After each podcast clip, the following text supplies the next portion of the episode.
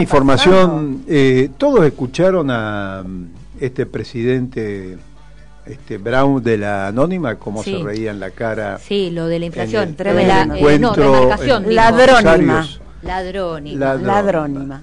ladrónima. Eh, bueno, eh, Cristina Fernández de Kirchner le dedicó dos o tres tuits, ¿no? Pero, sí. eh, ¿cuáles son las reacciones sobre este remarcador serial de precios? No, eh, el P J hizo alguna declaración, este, Cambiemos hizo alguna declaración, la C T A, los gremios hicieron alguna no, declaración. Eh, la C T A Autónoma de Río Negro este, se moviliza, bien, ¿no? A la Anónima. Exactamente, la, la C T A me... Autónoma de Río Negro de este, eh, estableció un plan de lucha que es mm. todos los miércoles de junio a diez o más de las sucursales de la Anónima, porque la Anónima es un supermercado este, patagónico. Eh, a realizarles un bloqueo bajo la consigna que no compramos los miércoles de junio en la ladrónima, alias la Anónima, claro, legalmente, claro, ¿no? Eh, eso se da en, en el Bolsón, se da en Cipolletti, se da en Allen, se da en General Roca, se da en Villa Regina, San Antonio Oeste y Viedma. Falta Bariloche, muchachos, falta ah, la Anónima de Bariloche, que es bastante grande e importante porque es casi monopólica la Anónima en la Patagonia. Sí, y bueno, esto pone activa una vez más a la C T A Autónoma, ¿no? Tomando los sí. hechos políticos y produciendo algún nivel de reacción concreta, ¿no? Porque eh, la verdad que fue una enorme vergüenza que este empresario se riera de todos nosotros, este, nada menos que en el encuentro empresarial con el presidente. Este, diciendo que ellos a la inflación la resuelven fácilmente porque remarcan todos los días. ¿Y cómo ganan? Ellos compran a sesenta y noventa días la mercadería. Es decir, le pagan a sus claro. proveedores a sesenta y noventa días. Este, ellos venden en el, día, en el día a día, oh, remarcando los precios, y después te pagan con un proceso inflacionario que está entre el cinco y el seis por ciento. Imaginen cómo acumulan plata. Fortuna. Y además lo dicen. Al precio anterior. Al precio anterior. Eh, imagínense. Con, con una situación inflacionaria como la que tenemos, más del sesenta por ciento, pero además se ríe porque se reconoce a sí mismo como formador de precios. Sí, claro. Creo que hay un debate. Con, con un cinismo, ¿no? Con un cinismo, cinismo total. Uno dice, sí. ¿se volvieron cínicos o están trabajando para otra cosa? Y si están trabajando para otra cosa, ¿para qué están trabajando?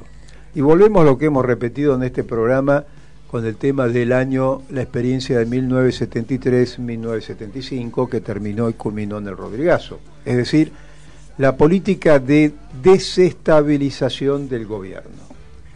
La política de que el objetivo, sacado Culfas, que de alguna manera representaba o respetaba en su política económica, en esta política económica del derrame, de aumentar la torta para después repartir, cosa que nunca ocurrió desde Martínez segundo en adelante, desde el año setenta y cinco con el Rodrigazo en adelante, con los treinta y ocho años de democracia, sí, seguimos. Una este, teoría que sabemos que, que no es cierta, que fracasó. Bueno, pero esa teoría sigue vigente. Sigue vigente, sí. Sigue vigente y es peor. Lamentablemente sigue vigente. Sigue vigente en un gobierno del Frente de Todos. Eso es lo que se discute en la interna o en el debate político en el Frente de Todos. Se está discutiendo que nuestro pueblo no está recibiendo los beneficios de un crecimiento económico que se lo están quedando cuatro o cinco vidas. Se está discutiendo que eh, como nunca están entrando dólares a raíz de la situación internacional, de la guerra rusa-ucraniana, y el Banco Central no le quedan los dólares. ¿A dónde van esos fondos? Se van al exterior, claro, son fugados. Fugan. Se está discutiendo que el eje de los fugadores, deudores y formadores de precio es lo que el gobierno debe confrontar necesariamente. Y si no hay una modificación de esta política económica, evidentemente, si no se cambia del rumbo, bueno, la coalición del Frente de Todos tendrá otras características. No existirá más el Frente de Todos como lo conocemos, porque esto es fundamental. Si no hay un cambio en la política económica, es muy difícil ganar una elección con un sesenta por ciento o más de un proceso electoral, o ganar una elección donde los, el, el salario sigue perdiendo este, porque eso es una realidad. Hay un estudio de, este, de cifra, esta, esta, este, esta, este estudio este, gremial, social y económico que tiene este, la, la C T A, que demuestra claramente cómo el salario eh, va perdiendo este, participación en el Producto Bruto Interno, claro, sí, sí. Y, y va perdiendo con respecto a la inflación. Y les tiro, vea, algunas cifras a que ver. da esta, esta, esta encuestadora, que además también las da este, la consultora Anolo- Analogía en el mes de mayo de eh, veinte veintidós. Eh, la participación en el P B I del sector privado hoy está eh, en el cincuenta y cuatro coma tres por ciento. La participación del P B I en los trabajadores hoy está en el cuarenta y tres coma uno por ciento. Ahora, ¿cómo estaba esta participación en el año veinte veintiuno? Estamos hablando ya del gobierno del Frente de Todos. La participación del sector privado en el año veinte veintiuno estaba en el cincuenta por ciento, es decir, del veinte veintiuno a la situación actual del primer trimestre del veinte veintidós, aumentó del cincuenta al cincuenta y cuatro coma tres por ciento. ¿Qué quiere decir esto? Más Se sigue concentrando más el capital sobre el trabajo. Sí. ¿Cómo le fue a los trabajadores? Bueno, los trabajadores en el periodo del veinte veintiuno recibían el cuarenta y ocho por ciento del Producto Bruto.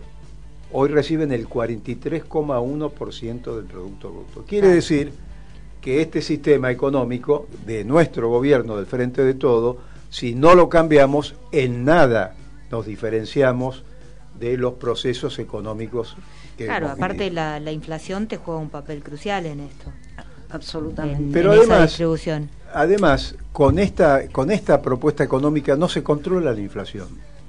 Sí, además, no, no aumentás las reservas del Banco Central. Además, quedás con mayor vulnerabilidad respecto a la situación externa. Esto claro. que le llaman y le ponen de moda la restricción externa. Entonces, estamos en un sistema de acumulación exportador, primarizado, o sea, extractivista, y con sueldos que van bajando, este, eh, digamos, se van desarrollando un ajuste permanente. Sí, el salario real cae, independientemente de que tengas paritarias en el ejercicio de la negociación colectiva. Pero indefectiblemente cae. va a caer si tenés sí, un sí. proceso de inflación. Esto es lo que se discute en el Frente de claro. Todos. No es si Cristina es mala, buena, si Alberto debate, es un títere. ¿No? Este, de es el debate, este es el debate, esta es la discusión.